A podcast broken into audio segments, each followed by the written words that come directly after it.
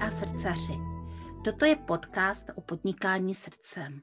Jmenuji se Jana Jánová, jsem rebelská koučka a mou srdeční záležitostí je vnášet do vašeho podnikání radost, lehkost a úspěch.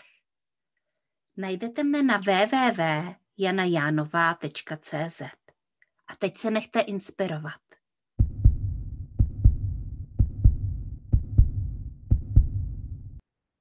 Dobrý den, mé milé posluchačky podcastu Srdeční záležitosti a také samozřejmě všichni posluchači, kteří nás posloucháte. Já natáčím další rozhovor s úžasnou ženou, skvělou podnikatelkou a online podnikatelkou a tou je Zuzana Rodovská. Ahoj Zuzko. Ahoj, dobrý den, jsem moc ráda, že jsem tady s tebou, Janí. Já budu dneska teďka trošku to, kašlat, ale... Mě to Já možná budu trošku smrkat, tak to jsme se sešli. tak a pokud se na nás díváte na YouTube, tak vidíte, že Zuzka má tady u svého jména napsané jazyky srdcem. A to znamená, že se budeme bavit o jazycích, protože Zuzka je vlastně jazykovou koučkou a také lektorkou jazyků. Jaké všechny jazyky ovládáš, Susko? Tak především český jazyk, který je můj mateřský jazyk. No, ale uh, záhy vlastně v dětství jsem se začala učit angličtinu, takže to je moje hlavní náplň práce. Teďka to, že učím nebo koučuju angličtinu a k tomu ještě si přibírám polštinu a občas i češtinu pro cizince. Mm-hmm. Jak ti vlastně napadla ta polština? Jsou to naši sousedé, máme spolu uh, možná i nějakou společnou slovanskou historii, ale jak ti napadla polština? Tak to je samozřejmě životní příběh a když jsem byla na vysoké škole, tak uh, jsem se vydala na Erasmus do Polska, do Vroclavy, krásné město, takže to bylo takový jako první impuls, kde vlastně už během nějakých tří měsíců jsem docela dobře, bych řekla, mluvila polsky. To možná takové upozornění pro posluchače, kteří by se chtěli učit polštinu, protože je to, řekla bych, celkem snadné, vzhledem k tomu, že ty jazyky jsou si podobné. No ale určitě pro mě hlavním, um, hlavním jako důvodem byl můj manžel, který je Polák a poznala jsem ho v Irsku, tam jsme se seznámili, tam jsme spolu nějakou dobu žili a potom jsme se rozhodli přestěhovat do Česka a tady spolu žijeme už dlouho, 12 let asi. A nelituješ, že jsi nezůstala v tom Irsku? Já jsem vždycky cestovala mm, v mládí, řekla bych, když jsem byla trošku mladší, tak v tom období na a po ní, ale já jsem vždycky cítila takovou jako silnou vazbu k tomu Česku a ke své rodině tady, ke svému rodnému místu, takže jsem tak nějak jako cítila, že se tady chci vrátit nelituju, že jsem tam nezůstala. Byla to perfektní zkušenost a vlastně jako nevylučuju to, že bych si zase někdy odjela do zahraničí na nějakou delší dobu, ale cítím, že to Česko je můj domov a že tady chci být.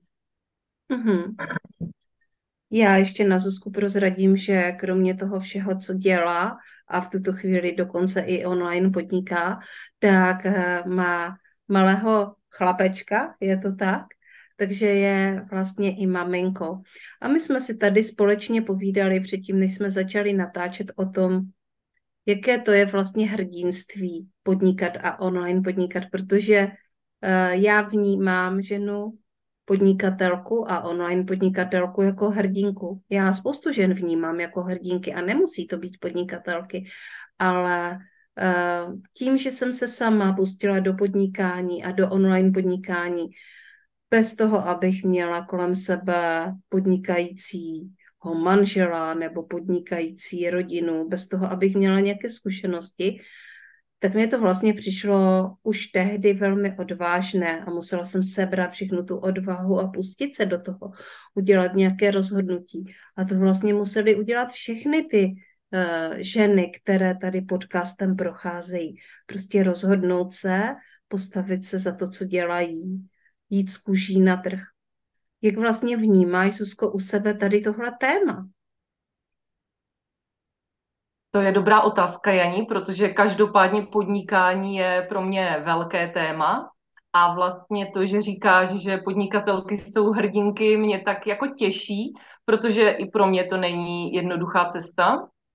A asi důležité je říct, že já jsem si nikdy dřív nemyslela, že bych mohla být podnikatelka, protože klasicky jsem uh, vyrůstala v rodině, kde rodiče byli zaměstnaní a prostě všechno mě vedlo k tomu, že já budu taky v životě zaměstnaná a byla jsem dlouho a vyhovovalo mi to tak. Mě ani nenapadlo, že bych měla já sama sobě dělat šéfa, protože mě to vyhovovalo, že dostávám úkoly, chodím si do práce od do a dostávám za to svůj stabilní plat. Jenomže jak to tak v životě bývá, tak eh, všechno se změnilo tím, že se mi narodil syn. A tak jak se jako žena mění a mění se její nastavení mysli, mindset a různé další věci v rodině, v okolí a v jejím eh, nějakém vnímání sebe a vnímání práce, tak stejně tak se to změnilo i mně. A zjistila jsem, že možná už nechci chodit do práce od do a možná už nechci mít toho šéfa.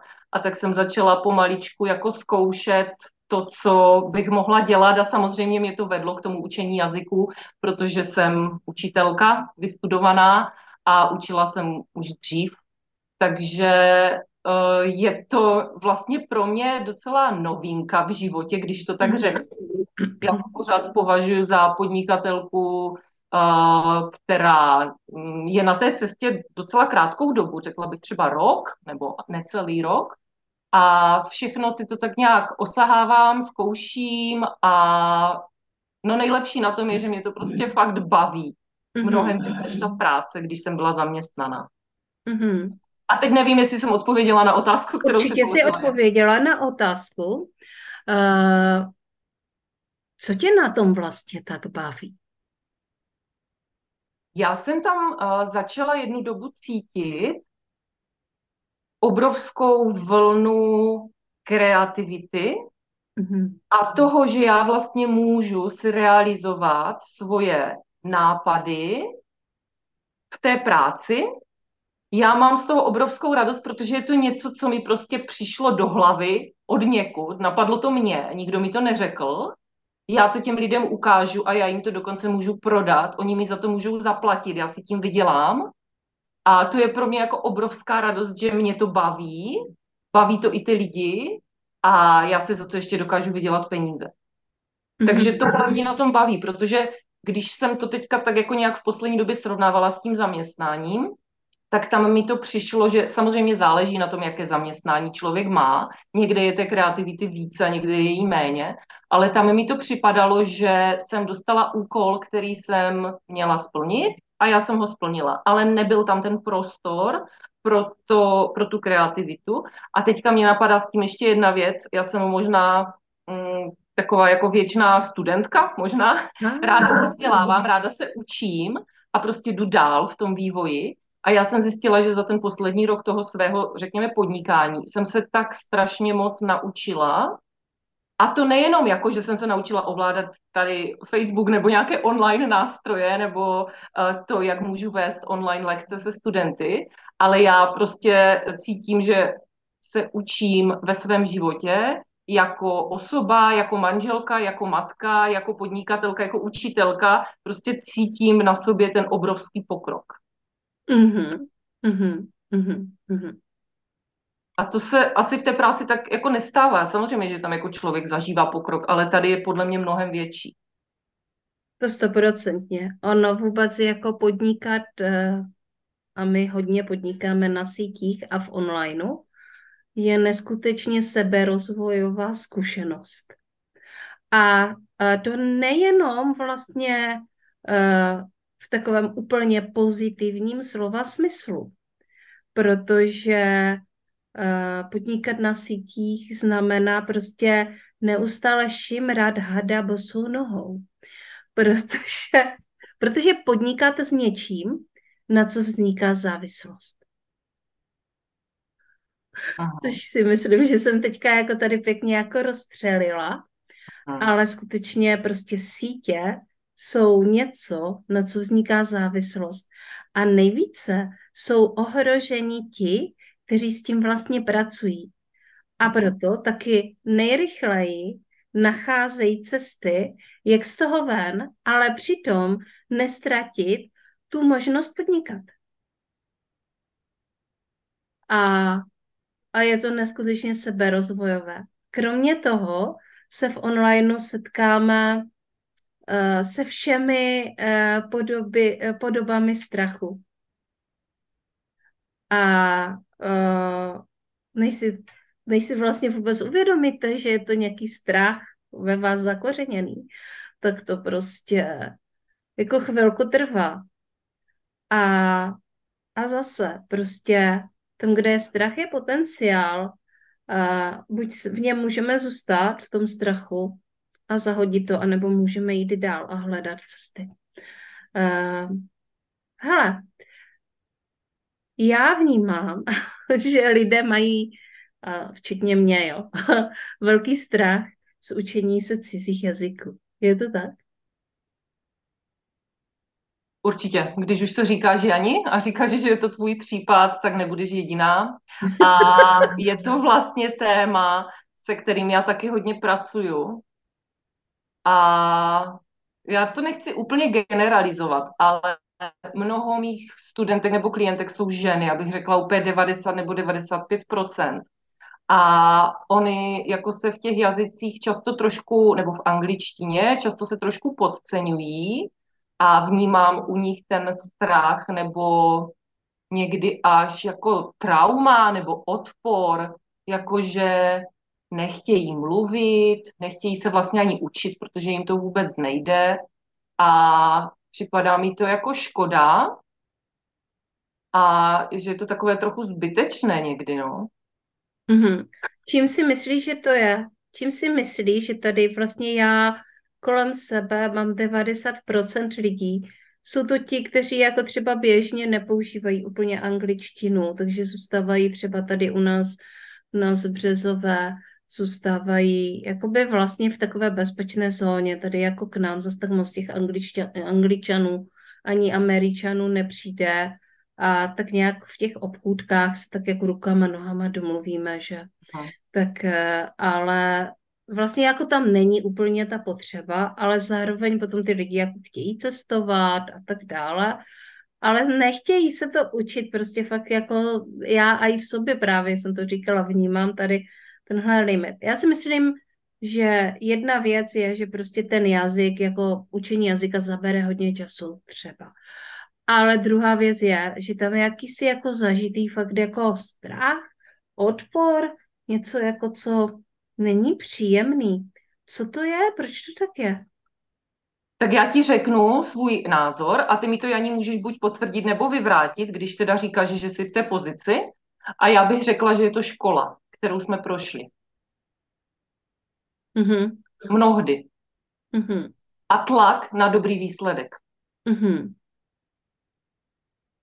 No, to je zajímavá odpověď. Jako já jsem předpokládala, byl tam určitý předpoklad, že to řekneš. A druhá věc je, jak se to dá učit jinak. Já vím, že existuje spoustu jako metod, které, které podporují učení angličtiny jinak.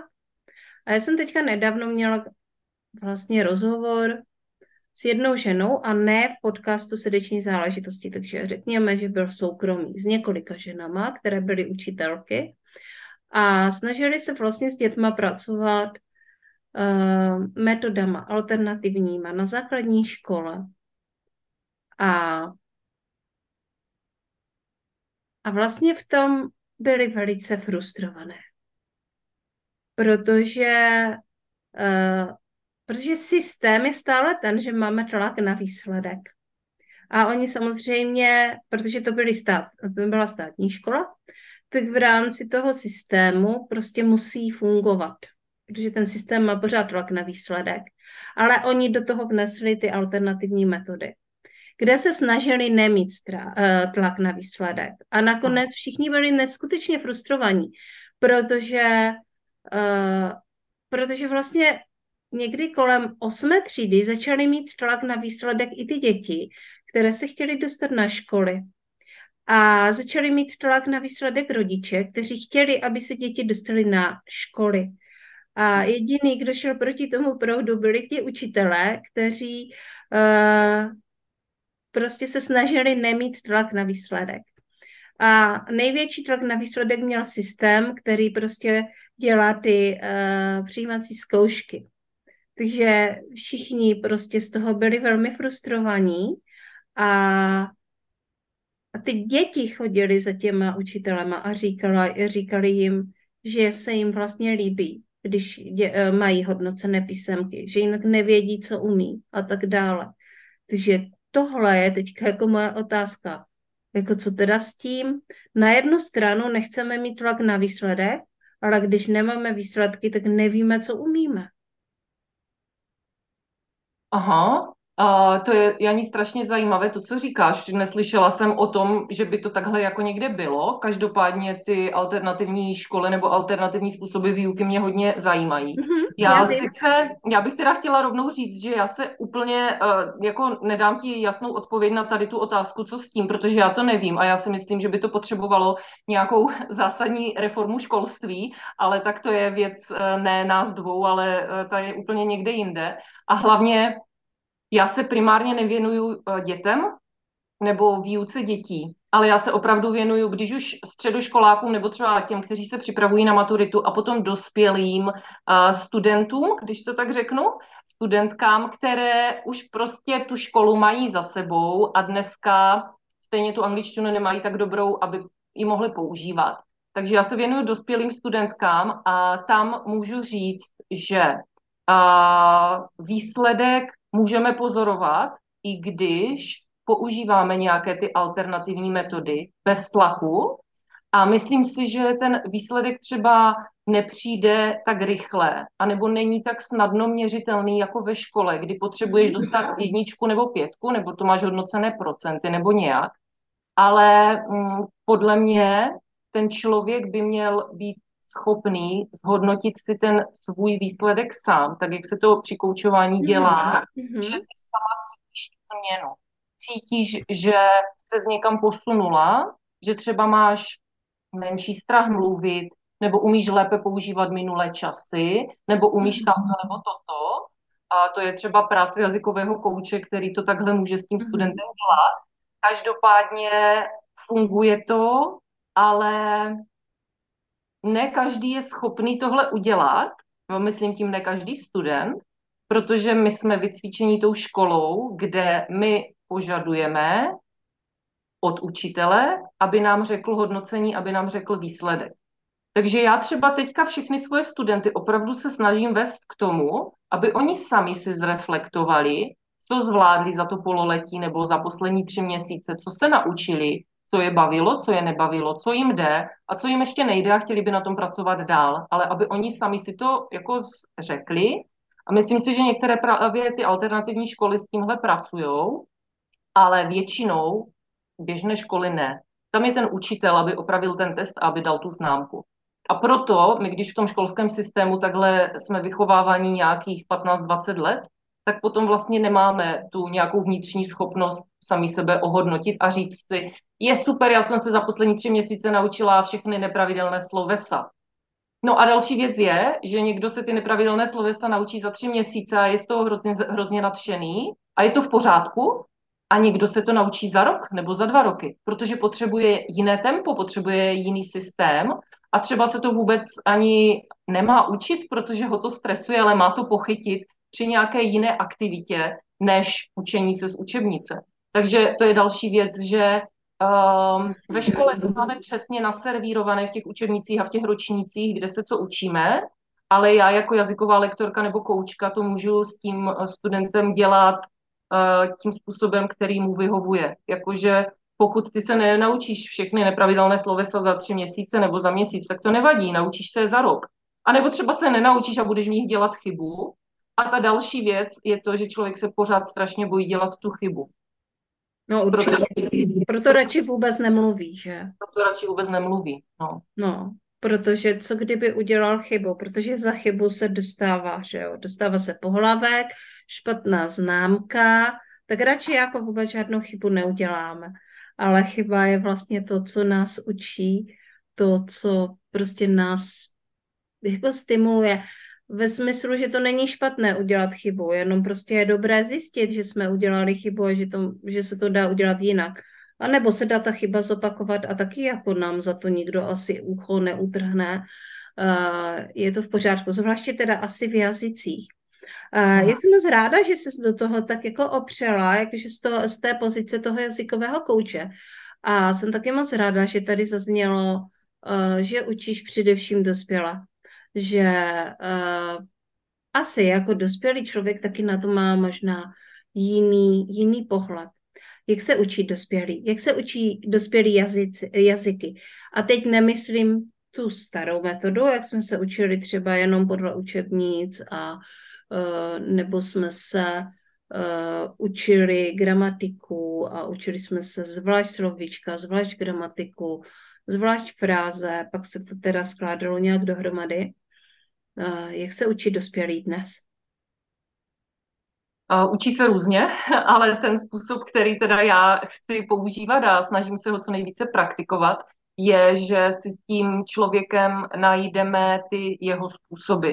Ono je to velmi individuální a, a některým lidem jako opravdu pořád ta učebnice vyhovuje, nebo aspoň jednou za čas si chtějí k té učebnici sednout a vyplnit si nějaké to gramatické cvičení.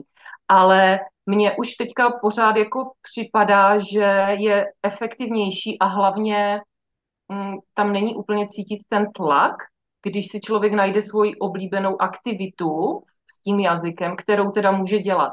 A úplně uh, řeknu prostě jednu věc, kterou asi všichni můžeme praktikovat občas, a to jsou třeba anglické písničky. Protože slýcháme je denně někde v rádiu nebo v reklamách, různě na YouTube, v televizi. A ty písničky nám prostě lezou do uší, lezou do hlavy. My jsme schopní si z toho nějaké slovíčka, nějaké fráze zapamatovat. A lidi si tohle třeba ani často neuvědomují, kolik se z toho dá naučit. Takže to je podle mě třeba jedna z těch zábavných aktivit, skrze které se člověk může anglicky naučit, nebo naučit se aspoň třeba část, nějakou slovní zásobu, nějaké fráze. No a další metody, uh, je jich teda spoustu, které se samozřejmě nabízejí, ale já to vždycky konzultuju s, eh, s tou svojí studentkou tak, aby ona si našla to svoje. Protože jednoho baví čtení a jednoho baví psaní a jednoho baví poslech nebo videa. A my se potom samozřejmě eh, společně snažíme eh, tohle aplikovat na to učení. Aby člověk nemusel jako být do toho tlačený, aby k tomu radši přistupoval jako s radostí a jo, dobře, zase si jdu něco poslechnout, nebo můžu si něco přečíst, protože mě baví knížky, baví mě romány, cokoliv. Mm-hmm, mm-hmm. To zní, to zní skvěle a zní to, zní to zábavně uh, a člověku se do toho i chce. A um, já jsem zjistila jednu věc, jo, protože já už jsem taková jako mně se jako zajímavě říká, že jsem starší generace, protože já si pořád jako připadám, jako že jsem vlastně 16 letá třeba, jo. Ale, ale přece jenom, je mi 46 let a uh, zažila jsem taky socialismus a uh, ještě první roky taky výuku ruštiny a od té doby se vlastně ten náš svět tomu anglicky mluvícímu neskutečně přiblížil.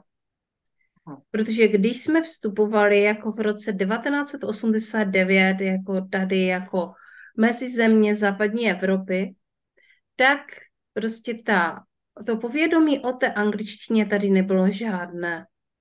A vlastně lidi neznali ani základní anglická slova, která už teďka vlastně běžně používáme i v našem jazyce že už se vlastně do nich, do té češtiny prostě dostali. Aha.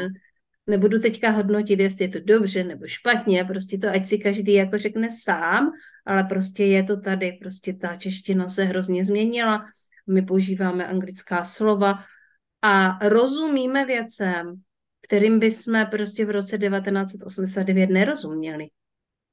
Sami od sebe. A to se stalo tím, že se do toho vlastně jako tak nenápadně, ale čím dál víc začala vlastně uh, ta, uh, nechci říkat úplně anglická kultura, ale vlastně ten anglický vliv se do toho začal prostě vkrádat. A Není to uh, jenom anglická kultura, je to také jako americká kultura a kultura anglicky mluvících zemí. Hmm. Jak tady tohle vlastně vnímáš ty? Protože taky už něco jako si pamatuješ, takže uh, vlastně ten pokrok. Uh, já teda um, na toto často myslím a Eh, spíše bych zhodnotila jako tu současnou situaci, protože úplně jako ten eh, vývoj nejsem asi schopná posoudit, jak to bylo třeba dříve. A každopádně teďka souhlasím ani s tebou, že vliv té anglické nebo americké kultury na naši českou je obrovský. A nemusíme si říkat, proč to je. Určitě všichni víme skrze uh, filmy, seriály, písničky a různé značky nebo prostě obchodní sítě prodejny, které tady jako u nás jsou ale mně to připadá, že je to tak, že ty, ty anglické slova se k nám dostávají a myslím si, že to je prostě takový ten trend, který není jenom v Česku, ale bude jako ve všech jiných státech asi na světě. A já bych spíše řekla, že mm, se to někdy nelíbí. Já tím, že jsem češtinář i angličtinář, já jsem studovala oba dva jazyky, tak si myslím, že bychom si mohli zachovávat ten náš pěkný český jazyk a když to třeba jde, tak ty slova z té angličtiny do té češtiny překládat. Jenomže je tady další věc, že někdy my už nejsme schopni to přeložit.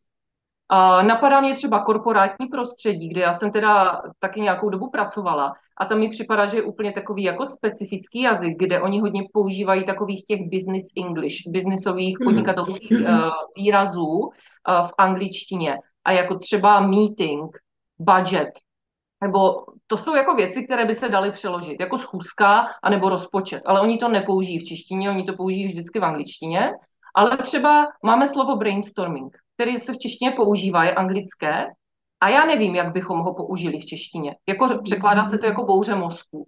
Ale když si řekla někomu, pojďme si udělat bouři mozku, tak všichni asi si budou ťukat na čelo. A no, já budu naprosto nadšená, Zuzi. Jako pok- a nebudu vědět, co to je.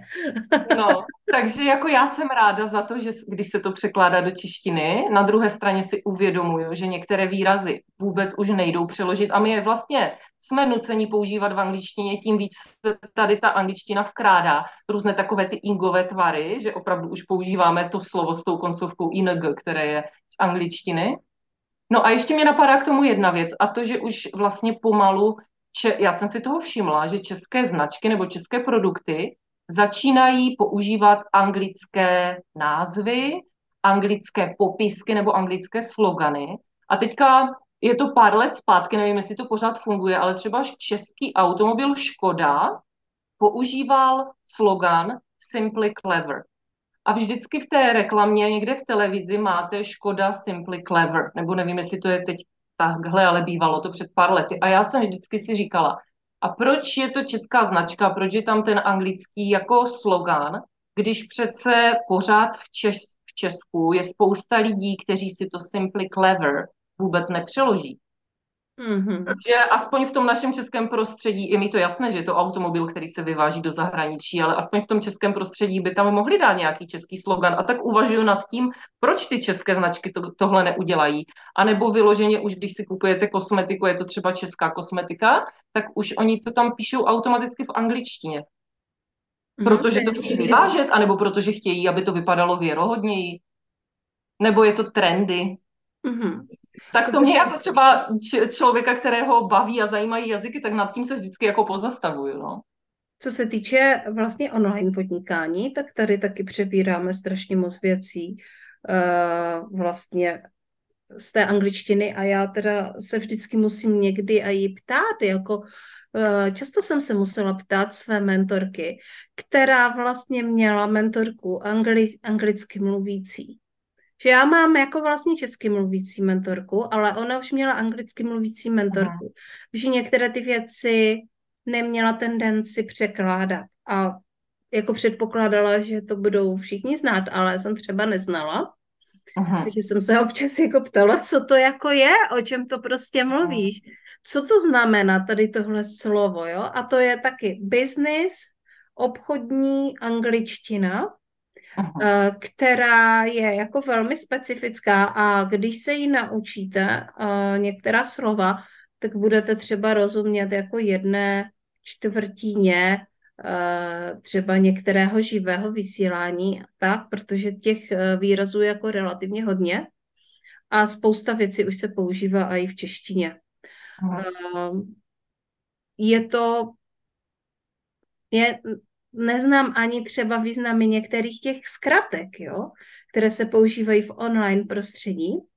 Rozumím. Uh-huh. Je jich docela hodně. Mladí uh-huh. lidé to užívají úplně prostě jak na vidícím pásu, ale já vlastně se občas trošku pídím. tak uh, možná, že bychom jo. si mohli říct, některé ty zkrátky, třeba mě tady uděláš takové osvětové okénko, co se hodně používá v online světě. Eh, určitě můžeme. psání. Jo, určitě můžeme, jenom mě, Janí, napadá ještě jedna věc a to, že když mluvíš o té svojí mentorce, která občas použije nebo použila ty anglické slova, tak mně se vlastně líbí to, že ty říkáš, že se ptala na jejich význam. Protože pořád jako když uh, máš tu službu nebo když spolu mluvíte česky, tak já si myslím, že celý ten jako průběh té konverzace by měl být v češtině, to by srozumitelný. A teďka ty vlastně tam jako narazíš na anglické slovo, ty mu nerozumíš a třeba je to zásadní v té vaší konverzaci. A teďka si jako uh, musíš se rozhodnout, tak buď ukážu, že to nevím, a zeptám se, anebo budu dělat, že to vím a budu jako si hrát třeba na to, že jako už eh, to anglicky znám. A mi se právě líbí ten tvůj přístup, že ty to ukážeš, že to nevíš, zeptáš se na to, protože uh, ta mentorka si myslím, že taky to může pochopit, že vlastně je v českém prostředí a koučuje nebo mentoruje jako v Česku. Že tohle mi připadá jako důležité, mm-hmm. že někdy se to tam vkrádá, ty anglické výrazy, jako úplně nepotřebně, že si myslím, že to tam nemusí být. Je to možná, já nevím, jako jednodušší, ale jako máš pravdu, naučíš se potom z toho, i z toho nějaké slovíčka, no. A ještě než se pustíme do těch zkratek, jo, to mě jako nahrává na voda na můj mlín. A já nejsem Aha. jako nějak konzervativní, a spíš uh, prostě některé ty významy neznám. Ale my jsme měli uh, já ráda mluvím. A to je jako zásadní dílek do mozaiky tady tohoto příběhu, který se chystám vyprávět. Uh, my jsme měli uh, kdysi uh, po jedné jako takové velké zkoušce a a nebo spíš já to řeknu otevřeně, já jsem si dodělávala maturitu hodně pozdě, jo. Uh, takže já jsem měla prostě už po třicítce, já jsem vlastně měla 35 let a uh, a, měli, a to byla jako velká událost pro mě, jakože jsem si udělala maturitu. A měla jsem spoustu spolužáků, kteří jsou velmi chytří a taky si udělali maturitu takhle pozdě při zaměstnání nebo při dětech. A my jsme to samozřejmě taky docela oslavovali a měli jsme uh, takovou oslavu maturitní v jednom uh, brněnském knihkupectví, protože já jsem si, já mám knihkupeckou nakladatelskou školu. A, přišel náš pan ředitel a řekl, a kdo bude mít speech? a jako mě asi tak úplně jako malinko došlo, co to je speech, ale přišlo mě to tak směšný slovo v rámci češtiny, že jsem prostě neodolala a řekla jsem, a co se tím jako speechem myslí? to je super. Nakonec jsem měla ten speech já. Samozřejmě, protože jsem se k němu přihlásila, uh-huh. protože já jsem měla co říct uh-huh. v tom speechi. tak to je zajímavé, že zrovna pan ředitel jako tohle řekl. A jinak ředitel knihkupecko-nakladatelské školy. Jo, jo. A ty si to tak trochu naťukla, Janí, že mně se zdá, že jako ty anglické výrazy třeba do mluvy těch teenagerů nebo prostě školáků pronikají strašně moc že třeba nám to ještě pořád, nebo starším generacím, já nás nepovažuji za starší generace, ale že jim to připadá divné, nebo třeba ti rodiče už pomalu nerozumí tím svým dětem, těm svým dětem, když oni tam na ně hážou takové anglické výrazy, ale podle mě v těch školách je to dneska úplně běžné, že mm, Oni to, vlastně je to fajn, že oni ty slovíčka jako znají takhle od mládí, používají je, ale mně to připadá jako osobně, že to trošku té češtině ubližuje. Mm-hmm, trošku jo, jo, tohle bylo srandovní a No. myslím si, že jsme se tomu nakonec zasmáli všichni a že i pan ředitel se nakonec zasmál, ale um, pojďme si teda říct, eh, speech samozřejmě uh, znamená proslov, uh, takový jako, a měla jsem ho, ale pojďme si teda říct uh, o nějakých těch zkratkách, já uh, se nechám ráda vlastně poučit. Jo. Co se hodně používá? Mhm, Když říkáš, že se hodně používají, třeba mě teďka napadá v různých uh, zprávách na Messengeru, na WhatsApp, na sítích, jako celkově na Facebooku, tak mě hned první, mm, to se používá i v business konverzaci, mě hned první napadá F-I-Y-I, anglicky se to čte jako FYI, Mhm, F-Y-I, a znamená to for your information, mhm. což je jako další následující informace, nebo pro tvoji informaci. A je to zkratka, která podle mě funguje strašně dobře a já ji taky používám. To mě Mhm. napadlo. jako. Další, která je taková vtipná, spíše z takové odlehčené konverzace, LOL. Ano. A to je laughing out loud. Jako uh, smějeme se, až se za břicho popadáme. Jakože něco Aha. strašně vtipné, jako koulíme se smíchem. Lol. Mhm, jasně, ta se používá hodně, ano. Hm. Teďka mě napadá ještě, zase já trošku jako tíhnu k té možná business konverzaci teďka z těch e-mailů, co si uvědomuju, je ASAP, což je ASAP, znamená to as soon as possible, což se píše ve smyslu tak rychle, jak je to možné. Jo, jako udělej to tak rychle, jak je to možné. A to ASAP vlastně nám to hodně zkracuje, protože nemusíš ptát celý ten výraz. Mhm. Takže to je třetí, co mě napadá. Hmm. Napadá Hmm. tebe něco, Janí? Já si je nepamatuju. Já vždycky jenom se na to koukám, když to tam někdo na, eh, napíše. Takže eh, mě už nic nenapadá. Eh, Pojďme si ještě, možná, že tebe napadne něco, co používají mladí lidé. A to je to, čemu já třeba eh, nevždycky rozumím, protože někdy už to používají i moje děti, které už jsou velké, že? Já mám velké děti, mám prostě téměř 20-letého mladého muže, tady syna a, a téměř 18-letou dceru. Takže uh, oni vlastně hodně používají uh, klá, no, klávesové zkratky taky, ale především tady ty zkratky v konverzaci. Um, ono se to vlastně tím ta konverzace zrychluje, že jo? Ano. A jak se zrychluje celý svět, tak se tím zrychluje i ta konverzace samozřejmě. Mhm. A čeština na to možná není až tak moc jako dělaná, aby, aby se zrychlovala konverzace v češtině. No, tak proto se používají ty zkratky. Mně by třeba ani nenapadlo, že se použije, ale používá se na Facebooku. Pošli mi mm, soukromou zprávu do Messengeru, že? A, po, a napíše se, pošli mi SZ. Ano, nebo napíšu ti SZ. Takže to mi teďka napadá, že i čeština tohle občas používá, zkracuje Mhm. se. Jo, ještě mě napadlo z těch anglických BF, BF, což může být best friend, nejlepší přítel. ano, A často může být boyfriend, jako přítel, Mhm. jako muž.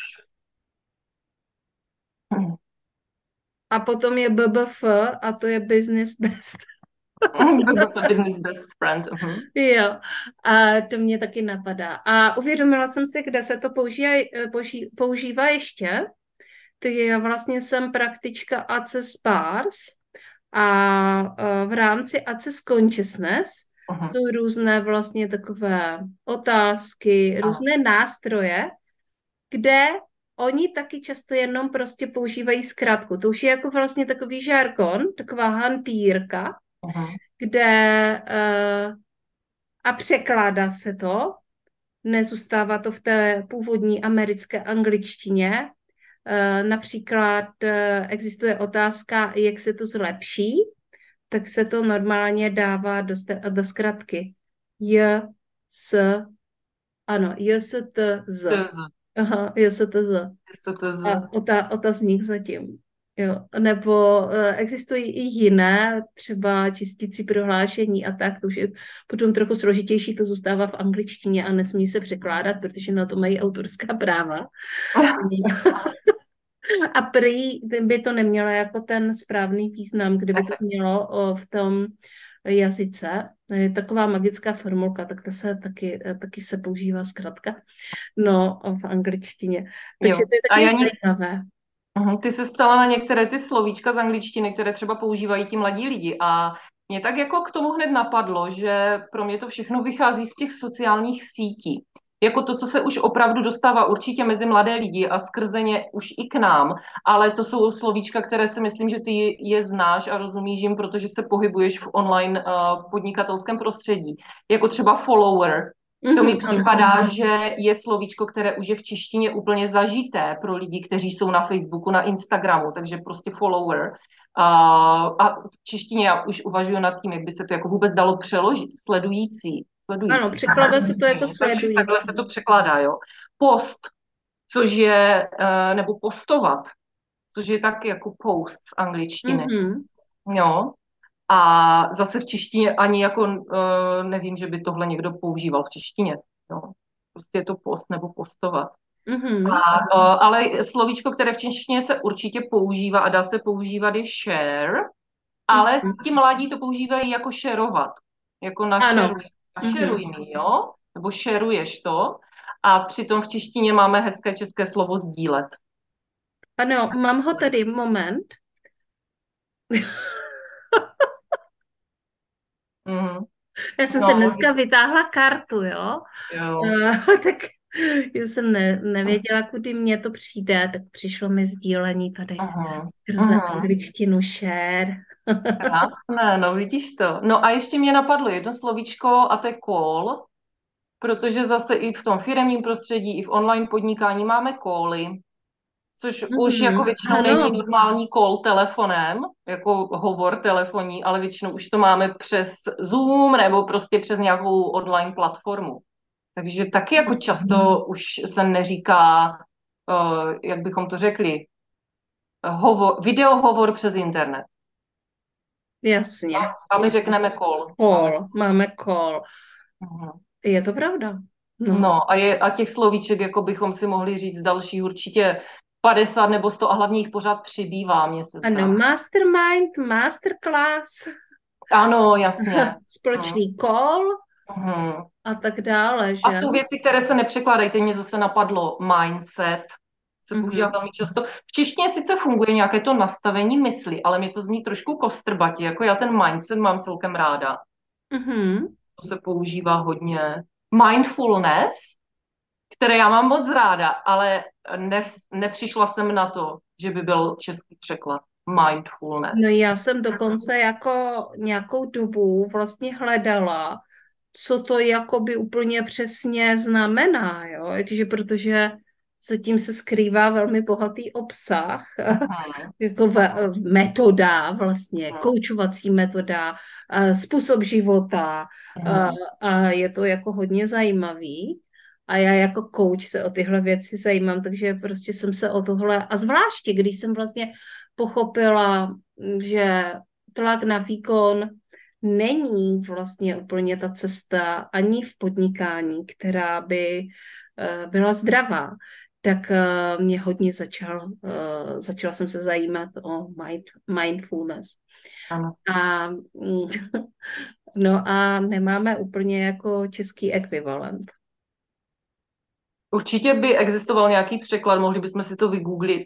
Vygooglit. Ano, určitě, my si to můžeme vygooglit.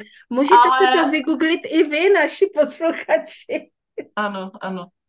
A ještě mě teďka třeba napadá slovíčko, které možná není až tak zaběhlé, ale taky se špatně překládá. A to je overthinking. Mm-hmm. Overthinking, kterým já se třeba taky nějakým způsobem zabývám, protože tvoříme myšlenkové mapy a tam to právě řeší, to overthinking. No a v češtině by to bylo jako nadměrné až nezdravé přemýšlení. Overthinking. A? Takže to taky už jsem jako s, eh, s tím, nad tím bádala, jakože zajímavé téma a překládá se asi jako nadměrné přemýšlení. Mm-hmm.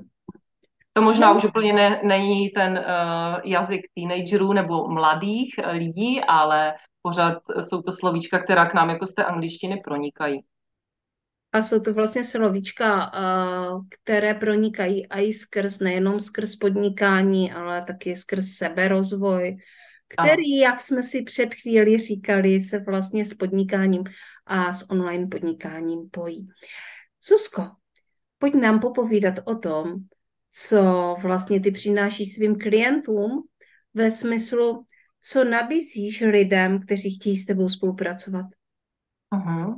Já myslím, že už jsme si vlastně velkou část z toho řekli, protože uh, učím jazyky, především angličtinu, a to se snažím dělat tak, aby to ty lidi bavilo, aby to nebyla taková ta klasická školní výuka z učebnic.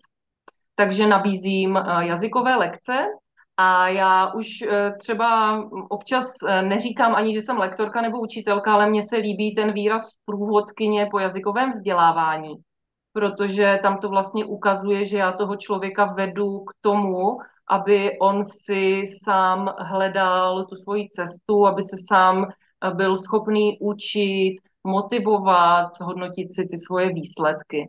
Takže samozřejmě, že já jsem učitelka angličtiny a samozřejmě, že jako hodně eh, studentů to pořád, jako řekla bych, i vyžaduje, že oni mají rádi takový ten přístup, kdy já jim přinesu ty úkoly, my s nima pracuje, my na nich mm-hmm. pracujeme společně a děláme i třeba tu gramatiku, i ty slovíčka, ale pořád se tam snažím vnášet to průvodcovství, ten koučovací přístup, to sebehodnocení, a tímto způsobem lidi učím. Takže nabízím především jazykové lekce. Mm-hmm. Tak jo, to je krásný. A nabízíš i třeba nějaké balíčky jazykových lekcí. E, můžeme u tebe na stránkách e, najít e, nějakou nabídku, kde můžeme si vybrat.